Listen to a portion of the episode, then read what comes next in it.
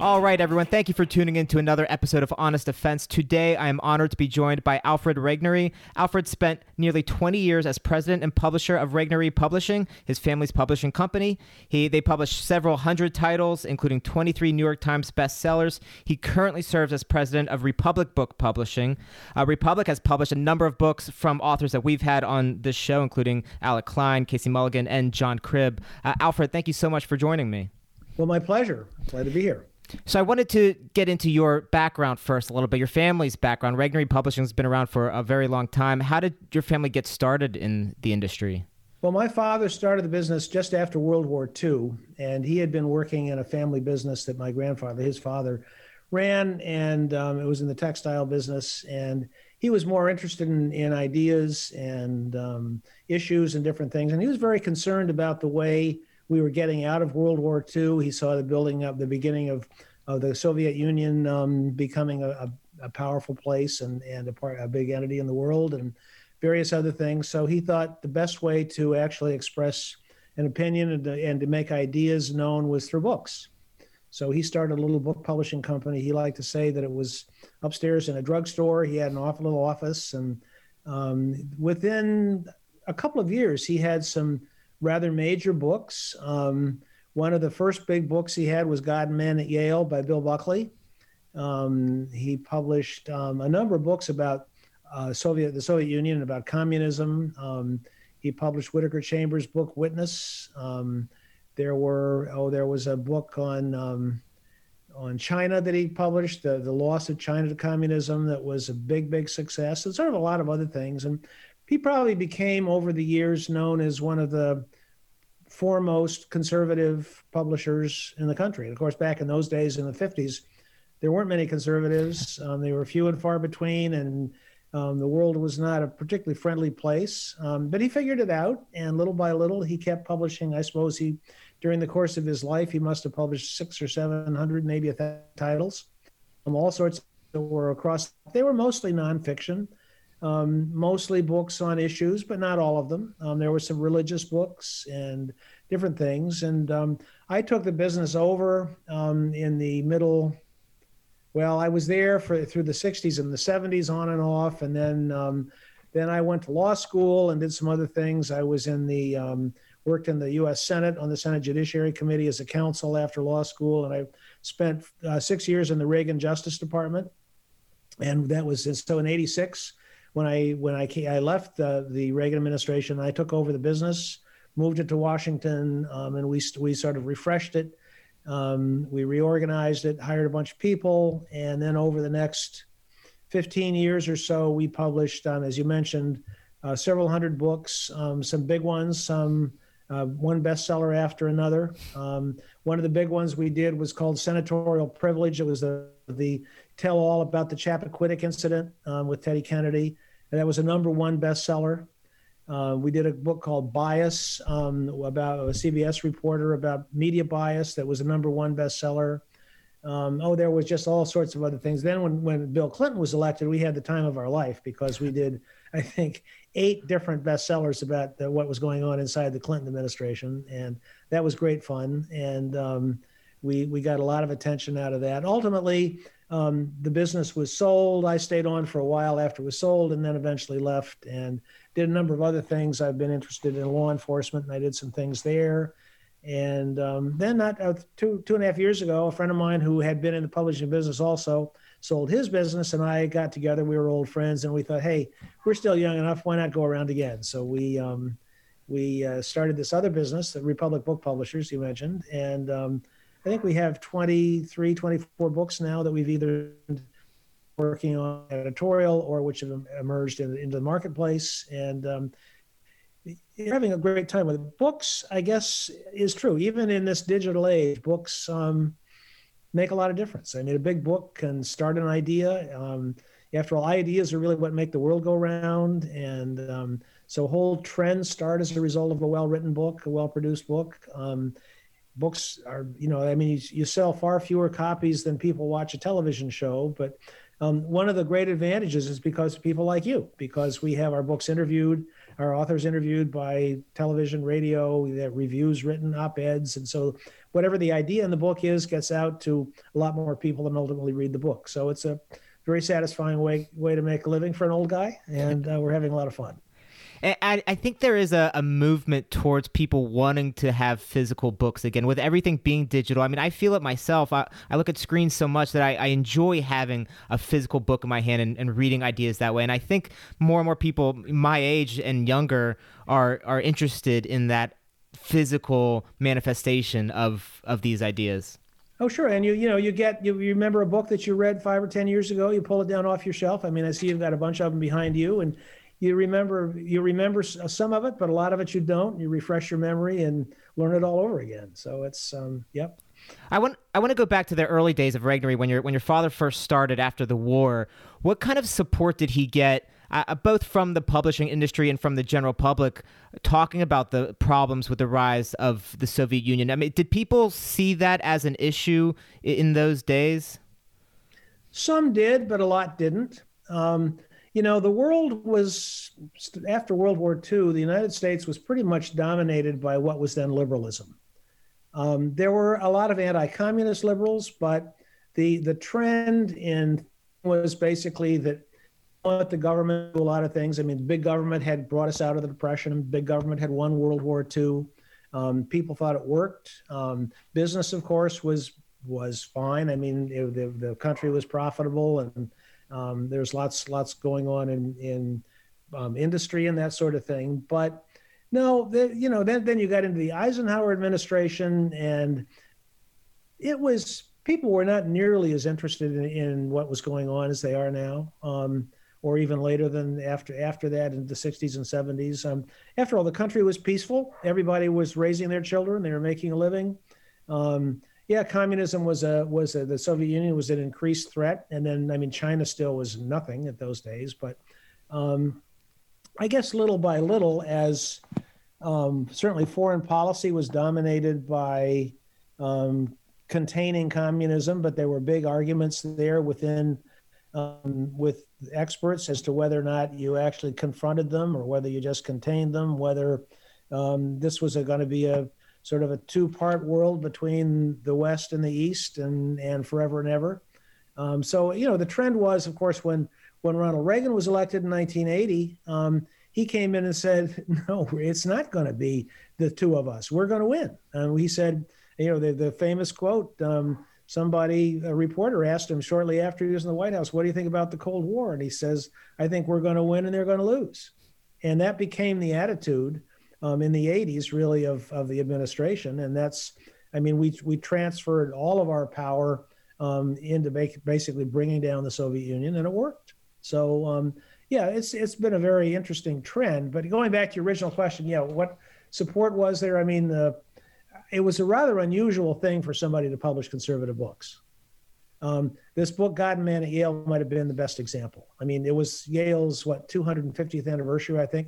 The book came out, and here this young upstart guy, Buckley, wrote this book that sort of criticized the place where he just graduated. And nobody could believe that any such thing could happen. I mean, Yale was sacred. You know, you no, there's nothing wrong with it. And he said, oh, yeah, there's a lot wrong with it. Look what they're teaching.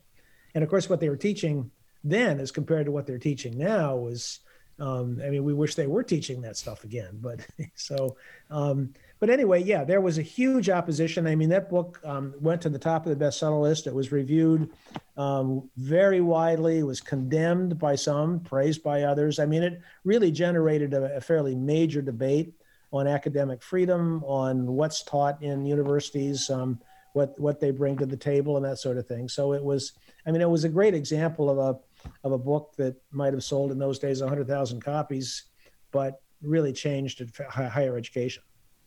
How did how did Regnery come across uh, that that book at the time and, and Buckley at the time? Because that was his first book that he had published, correct? It was his first book. He was just out of Yale. He'd been the editor of the Yale Daily News. Um, my father was becoming known as the place to go when you had a book that was, I mean, a, a New York publisher wouldn't have touched that book. Yeah. This was against the whole, um, the, everything they believed in. And they would have, um, even though it was he was a bright person, he was a good writer. Obviously, nobody knew where he was going to go, but um, no, they they wouldn't have touched it. And I don't know really how they got together. I don't know exactly how it was, but somehow they did. And he submitted the book, and my father said, yeah, this is exactly what this world needs. And there it went. How do you feel about the, the current state of conservatism and conservative ideas? Because like you said, the same issues that Buckley brought up publishing God and Man at Yale are the same issues that conservatives are concerned with today. And, and they wish they had the issues, like you said, that, that Buckley had back then. Do you think that th- the ideas have made any progress whatsoever in, in higher education specifically? Well, that's a good question. I don't know. I mean, it's um, in a way, yes. Um, but things have, have also, I mean, there that things go on in the universities now that you would probably wouldn't have dreamt up of forty or fifty years ago. Um, and I guess to answer the question, there are sort of two prongs to conservatism. There's the intellectual side, which basically people believe in liberty, and they believe in the Constitution, and they believe in um, faith in, in God, and they believe in um, order, um, tradition, things like that, which are broad concepts. And then there's the more political side, which is what goes on every day. And some people even question whether that's very closely aligned to the traditional ideas that are the, the basis of modern conservatism. So, um, you know, it's there's no simple answer. Um, I guess back to your question, certainly there is, um, there are lots of people across the country, lots of professors and others in universities who are conservatives and who teach conservative things, um, but then there are lots of them who aren't too. So, um, you know, there's a pretty vibrant debate. When you were growing up, did you ever go through a, a rebellious phase? Were you ever interested in, in leftist ideas or, or the communist ideas, anything along those lines? No, I never really did. My brother did, but I didn't. And I guess I was more, I stayed more in line with what my family believed. Did you always plan to follow in in your father's footsteps? Did you always want to get into publishing? I actually probably did. I mean, until I, yes and no. I mean, I, I worked in the company when I was in college, and um, I was interested in journalism for a while, and I was writing. And um, then I actually started working for the company pretty soon after I got out of college. I did for a while, and then I went back afterward to law school. Um, so I was doing the legal thing, and I actually practiced law for a while, and as I said, I worked in the government um, as a lawyer, but um, and I maintained my bar membership and, and still do. But um, other than that, I was in and out of it, I guess, all of my life. And I found it to be a very satisfying way to, to spend your time. And you said the Clinton years were, were barnbuster years for Regnery. Why was it specifically that the Clinton administration was so good for, for your books? Well, we were, our office was right in downtown Washington. Um, and having come from working in the Senate, I knew a lot of people. I got to know more. And so these people that were, I mean, there was sort of no end of of proposals and manuscripts, people that had had something to do with the administration or were watching it from the outside, journalists and others. And um, so we had, I, I there was, it was just a time when there was, and there were lots of interesting things to write about. Um, I mean, Clinton, like him or not, was a pretty interesting guy, and people, I mean, there was, they, they made good fodder for books. And, um, but they, I mean, we did foreign policy books. There were several books on China and on, um, on the Clinton foreign policy generally, a lot of domestic things, um, issues that we had, um, uh, books on the courts and whatnot. But, um, and there were some big ones. I mean, I think the, the, the let's see, the biggest one we had was, it was a number one bestseller, was by um, Gary Aldrich. He was an F B I agent who had worked inside the White House during Clinton. It was called Unlimited Access, and it was it was a huge book. I mean, it was, um, it, we couldn't keep it in print. It was great. Um, later, uh, another one we did, which was after that, was about Kerry, that book that was called Unfit for Command. And that book, I remember that. I remember that one. That, is so satisfying about being a publisher. The New York Times had had an article about Kerry in maybe August or September before the election, and they said, they were talking about this book, and they said, if Kerry loses, it will be because of this book. And he wow. lost. Being a conservative publisher, did you get any kind of pushback or criticism or or attempts at censorship from the rest of the industry, whether that's that's booksellers or other publishers? Were there people that kind of worked to try to undermine what you were doing?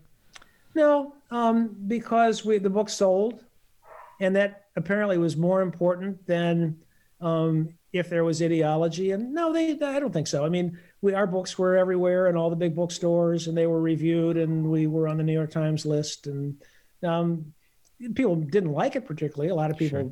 thought that our books were, um, that they disagreed with them. But in those days, I guess it was maybe there was the, the sort of censorship you have now didn't exist. Right. Or if it existed, it was, it was minimal. I mean, nobody ever would have thought about tearing down a statue or having a book burned. Right. As right. the liberals do now. So, um, yeah. And it was, was there a particular reason you decided to leave Regnery and start a, a new publisher? Well, the company was sold, actually. We, we, um, we, there was, we had a partner, and then it was sold. And so, as I say, I stayed on after it was sold as the president for another four or five years. And then uh, it became, uh, for whatever reason, it was sold again to a different company. The company still exists, still goes right. on. But um, but then I got out of it, and uh, so then back in again.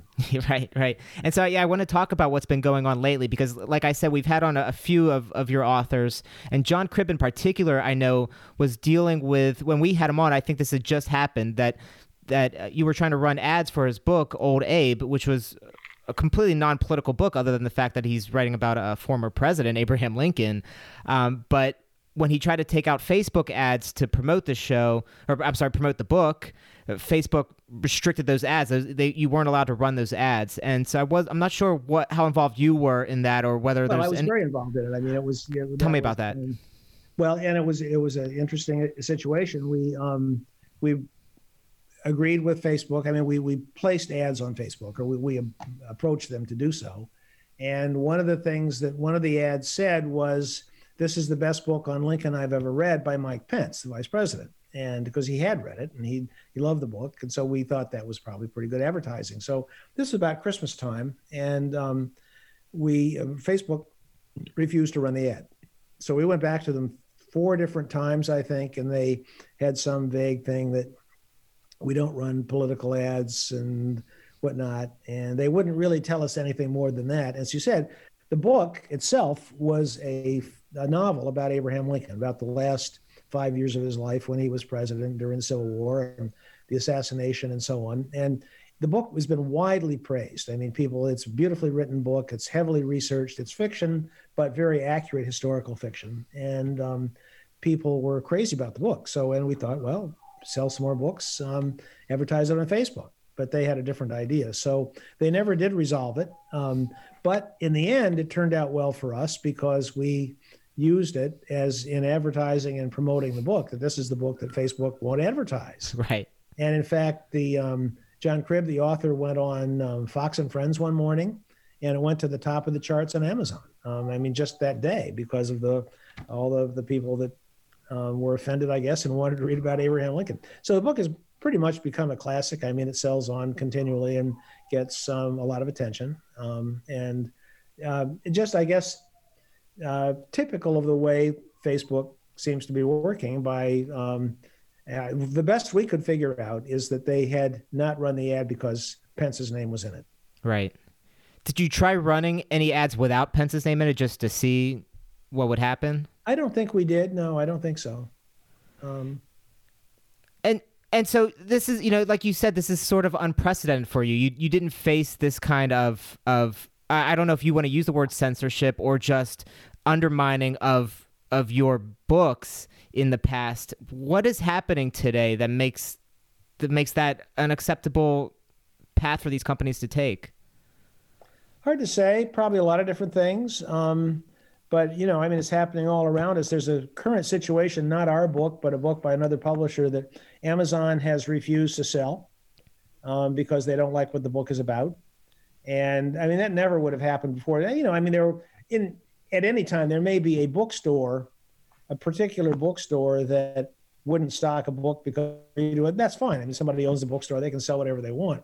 But Amazon now sells fifty-two percent, I think, of all the books in the in the country. So it's like, you know, they're like the electric company or the telephone company. You know, you've got um, it's almost a utility. And so do they have an obligation? I mean, some, obviously some books, a book on child pornography or something, you can understand that, but where there's a serious book by a serious author that's well-produced and, and um, is highly acclaimed, and they just take it off the list because they disagree with it, is censorship, no question. Um, right. Why is it happening? I guess I don't know, I guess because they can. And, and you know, you said that they're they've become like utilities. Is that your kind of solution to this censorship? I know there's been so many ideas that are thrown around about what to do about this. Should they just be regulated like a utility, like a common carrier, uh, and just say, hey, you have to accept any book that, that isn't something illegal, that isn't something that violates the First Amendment or some other type of law? Um, is that is that the way forward to keep to prevent this from happening? No, probably not. I mean, that's big. It's it's maybe too much big government. Do you want government doing that? You probably don't. Probably the better solution is somebody starts a competing company. And there are several other platforms. I mean, there there you can buy a book from a good many other places besides Amazon. And I hope people do. I mean, that's what happens in this in the free market economy is something you don't like one company. So somebody starts up another one and makes a product that competes with them and maybe eventually puts them out of business. That's the way it's supposed to work. Right. Is there is is there a point, though, that a company like Amazon or, or Facebook or one of these platforms gets so big and so powerful that, that it becomes impossible then to to compete with them? Yeah, sure it does. I mean, you know, the, here they for a long time you had three automobile companies, and um, you know they had it all figured out, and the um, building another company was so expensive nobody could really do it. And they had figured out all the regulations, and they had people on the inside of the government that regulated things and whatnot, and nobody else could. I mean, now you do have another one, and you had foreign companies that came in and started selling cars here and that sort of thing. But um, yeah, I guess it, it can happen. And um, when it does, we're all, we're, we're all going to suffer. Right. I mean, who do you, do you want Jeff Bezos telling you what to read? Of course not. Right. Is there something that, that you're going to do as a publisher going forward to do, do you factor that in now into your marketing or, or into any any process of, of publishing? Do you think about this potential censorship, or do you just say, we're just going to publish what we want to publish and market it the way we want to market it and let the cards fall where they may? Yeah, pretty much the latter. You know, we, it doesn't bother us. Um, and sometimes it helps, you know, as as when Facebook uh, refused to ad to advertise, run our ads, we sold a lot of books. And maybe that's sort of what the answer is. I don't know. Um, I wanted to ask you about um, Alec Klein, because we had him on the podcast as well, and he his story is heartbreaking. And I know that he, when he was originally going to publish his memoir, he had it. He was going to publish with another publisher, and they ended up dropping him, right. and and you guys picked him up. Can you walk me through that process? How you found him? Why you why you picked up his book? Um, yes, he was. He had a contract with another publisher that was distributed by yet another publisher. That's something that, that happens in the industry. And from what we understand, the bigger company that was distributing the smaller company said, uh, "You publish this book, and we won't distribute it anymore." Um, So, and I don't know exactly what went on, but it was something like that. And um, so we, where did we get it? I think there was an agent involved that called, I believe, if I remember correctly, that um, that asked if we could, if we would look at it. It was when we were just getting started. It was one of the first books we published, so we were glad to do it.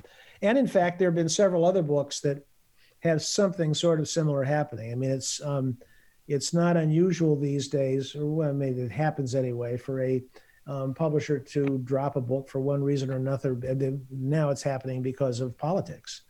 And um, so there's one book that just came out, The nineteenth Hijacker. I don't know if you talked to the author of that one yet, but he, he was, um, he he's written, what, fifteen other books or something like that. But um, so he's a well-known author, and he simply couldn't get it published. I mean, no no New York publisher would touch it. So we we came along. I knew him, and he called me one day, and so we eventually published this book. Um, and there are two or three others that have some sort of similar circum- circumstances. More likely that they can't get published than they actually get dropped, but um, it does happen. And of course, the Hawley book, um, the uh, Simon and Schuster dropped it, and then Regnery, predecessor, my other earlier company, did just pick it up. So they're getting that book out. Um, Josh Hawley's book, The Senator from Missouri. Is there a particular book that you've published that you're particularly proud of? Is there one that stands out to you? Yes, there is. And um, probably it's it's one of the, my great publishing stories. It was back at the other company. It was in, oh, about the late nineties. I was approached by somebody representing a Romanian dissident who had defected, who had a book. And this fellow had been the, it was actually not more than a dissident, he was the, had been the head of Romania's Foreign Intelligence Service during the communist times. Nicolae Ceausescu was the head of state, and he was sort of his right-hand um, intelligence agent. Um, and the Roman, Romanians, as you remember, were pretty nasty. Um, the communist government was one of the most brutal, one of the most uh, restrictive. Anyway, he had defected to the United States, um, been debriefed by the C I A, and this was a book on the inside of what was going on um, inside this communist government. This is, of course, still during communism. And um, so we, I had a, I hired a um, retired defense intelligence agent um, to agency agent to go through the book and make sure everything was right. And he spent, I think, a month at the Library of Congress researching to make sure that everything he had in there. It was just a lot of inside stuff about what happened in this guy's office and in the Romanian intelligence service and so on. I mean, it was explosive. And uh, ultimately, we published the book. Um, He was threatened to be killed numbers of times. Um, we had people call the office that threatened to kill us if the book was published. Um, we went ahead with it. I mean, the F B I was in and out of our office a good deal that, that winter. And um, we ultimately did publish it. Um, it sold very well. And I think it was, we sold rights to maybe twenty-five other countries where it was published. And um, it was, as I say, I mean, it, it really opened up what was happening in the secretive government. Um, very satisfying. Well, then um, Radio Free Europe agreed to read the book in Romanian into Romania, which is what they did in the communist days. And um, so they read a chapter a day into Romania. And that was just before, if you remember, when Ceausescu was basically kidnapped and assassinated by the counter-revolutionaries. And um, the, the freedom, I mean, it, it was the end of communism in Romania. So... Um, The, right after they did that, the first thing they did was they took control of the newspaper in, in Bucharest. Um, the counter-revolutionaries did. These were the good guys. And they started running on the front page this, this uh, ch- uh, chapters from our book, you know, in Romanian. Red Horizons was the title. And they said this was the book that instigated the downfall of Nicolae Ceausescu. Wow. So I felt, I mean, the book had been turned down by, I don't know, fifteen or twenty publishers in, in the United States. Nobody would touch it.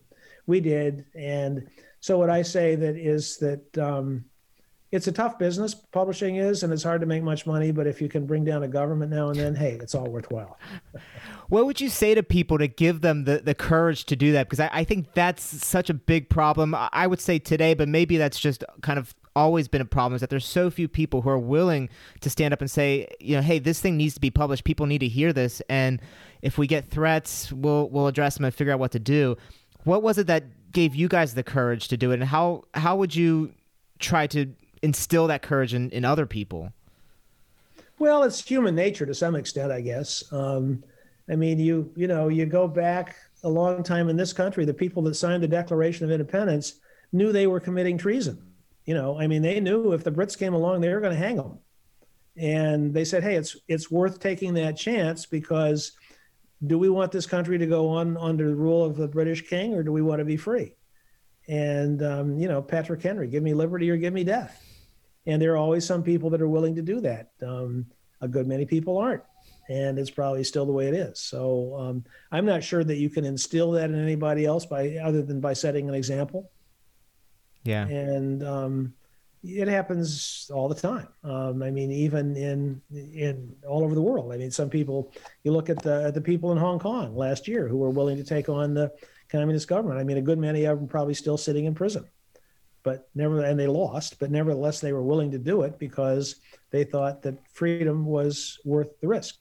Yeah. Yeah, I think that's the key, is you have to realize there's there's things worse than losing. That it's yeah.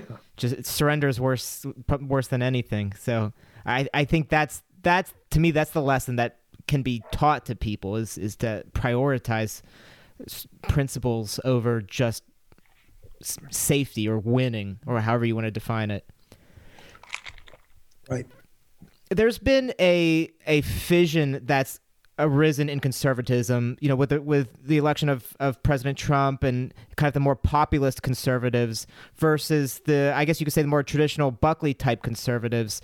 Have you or, or your company, do you take a position in, in that fight, or do you publish across the conservative spectrum? No, we don't take a position. Um, I mean, we don't agree with every book that we publish.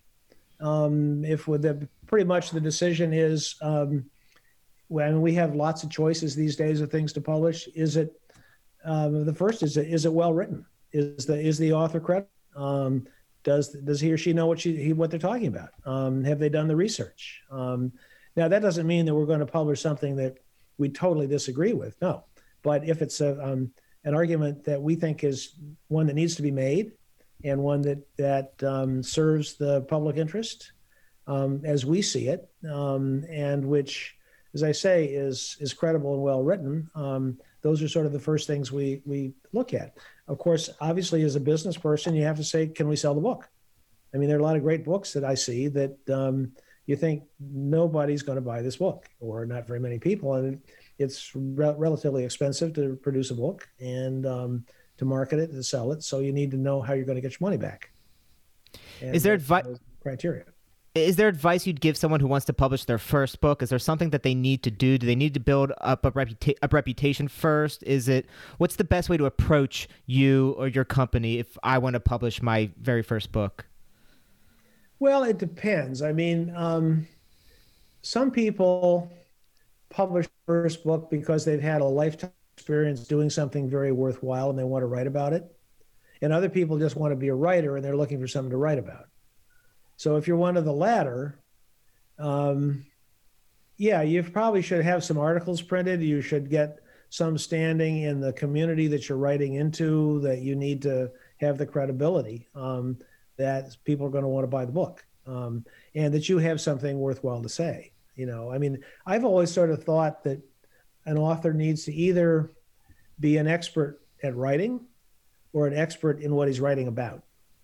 Lots of people don't. I mean, there are plenty, and of course, these days you can self-publish a book. That's pretty easy to do, and um, you know, you might sell two or three, four hundred copies to your friends and others. Sometimes a lot more than that. But it it is a good way to overcome that hurdle of having a publisher that's going to take your book instead of somebody else's.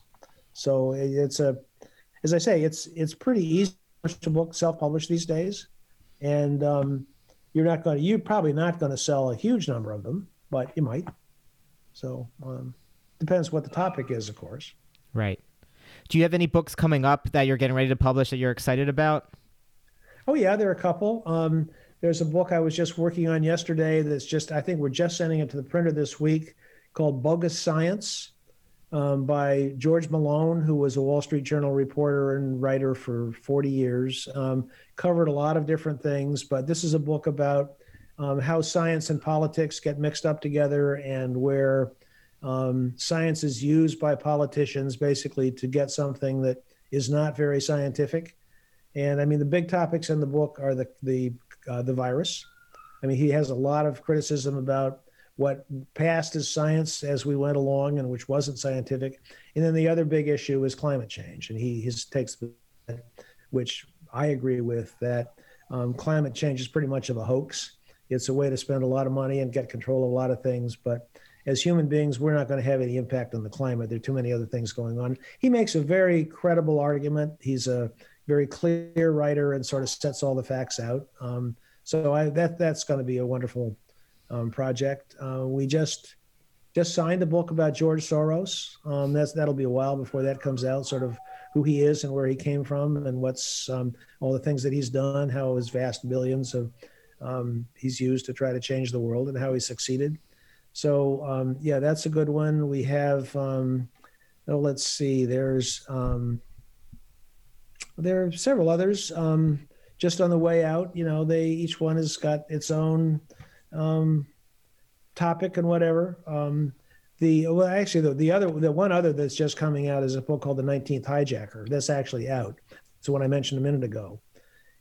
Um, that's, Um, I'd say it's a fictional account of the guy that flew the uh, um, United Flight ninety-three on September eleventh into the um, Pennsylvania mountainside.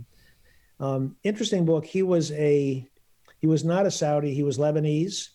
Came from a good family. Uh, his father was president of a bank. His uncle was in the parliament. He'd gone to the best schools in Lebanon. well-educated, uh, was not a radical, and was ultimately radicalized, um, learned to fly airplanes. And, but then a lot of the background was lost. I mean, we he couldn't find it. So it's it's fictional as to how he got radicalized by the by the Islamists, and then how he actually learned to fly. And he almost bailed out um, at the last minute because wow. he wasn't convinced that what he was doing the right, was the right thing. Great story, actually. So it's um, it's just out. Yeah, I'll have to read that one. That sounds fascinating. Yeah, it's very interesting. Has there been a book that you've published that you regretted publishing, that maybe the author turned out to not be credible, or or the argument was was debunked? Is there anyone you thought, ah, we just shouldn't have, have done that? Well, there's always a book that doesn't sell very well. You right. Right? I don't know. There's there. No, I don't think so. Um, some of them, as, as I say, didn't go anywhere, and that may be why. Um, it's not unusual that you get all excited about a book and then you realize at some point that it's not doesn't have. And every every publisher does that. I mean, there's a every year there's a the Publishers Weekly, which is the trade magazine, does a story on the books that were touted as going to be the big bestsellers over the last year that that just fizzled out. There are always a bunch of those. Um, so it's to some extent how they're marketed, how you present the author, um, the way. I mean, they're not not unusual for a book to be written about something that by the time the book comes out, it's a sort of a slow process. Is really not long, any longer a particularly vibrant um, factor or issue. So those happen. But then there are, there are big novels also that we don't do much fiction, or the big fiction that New York publishers do, but not unusual for somebody to write a um, big novel and they think this is going to be the, the, you know, the big book of the year, and it doesn't go anywhere. So it happens. Is it is it difficult to predict when a book's going to do well or not? How how often are you incorrect or correct on, on how well a book does? Mm, I don't know. Um, yeah, you often, you often do miss it um, and think it's going to be, I don't know. I, I haven't really ever kept track, but okay. Um, and there's sometimes that you publish a book and you think, yeah, well, it's okay, but it's probably not going to be huge. And then it just busts out and it becomes a big, big thing. I mean, uh, you know, a big television interview with an author where um, depending on, one of the things, of course, is that if you, if you're doing a book on current affairs, and we've done a lot of those, um, you need what's called a news hook. You need to say something. The author has to something in the book that hasn't been disclosed before, describe something. And, um, you know, it's, if you can do that, and then it becomes in the news and people are talking about the book all the time, that sells lots of books. That's, um, But if you have one of those things and then it's been all disclosed before the book comes out and it's no longer a big deal, that is pretty disappointing. So, I was going to say, I I feel like that, that might be a common issue when you're writing about current events, that it, it takes a long time to write and develop a book. And if you're writing it on a current event, maybe that event, something happens and, and it becomes moot, or people just aren't interested in the event anymore. Is that is that a regular issue that you run into? Much more now than it used to be, because you've got, you know, this instant news cycle and um, so much access, and so many things are the, the of course, I mean, the, on the internet, you put anything up, it's not edited, and, and people disclose things. So yeah, that's, it's much more of an issue is that a book is probably less likely to be the thing that breaks open a big story than it once was. Well, at that time, it was really the only way you did it, you know? Right. Yeah, that's true. That was the news, was whatever was being published in books. That's, I hadn't thought of that. Right. Uh, Alfred Regnery, thank you so much for your time. I've enjoyed your book since I was in high school, so I'm I'm so glad that well, Regnery's been around and that, that and you're still publishing. With you, and uh, certainly appreciate it, and look forward to watching our other author, authors on your podcast. Absolutely.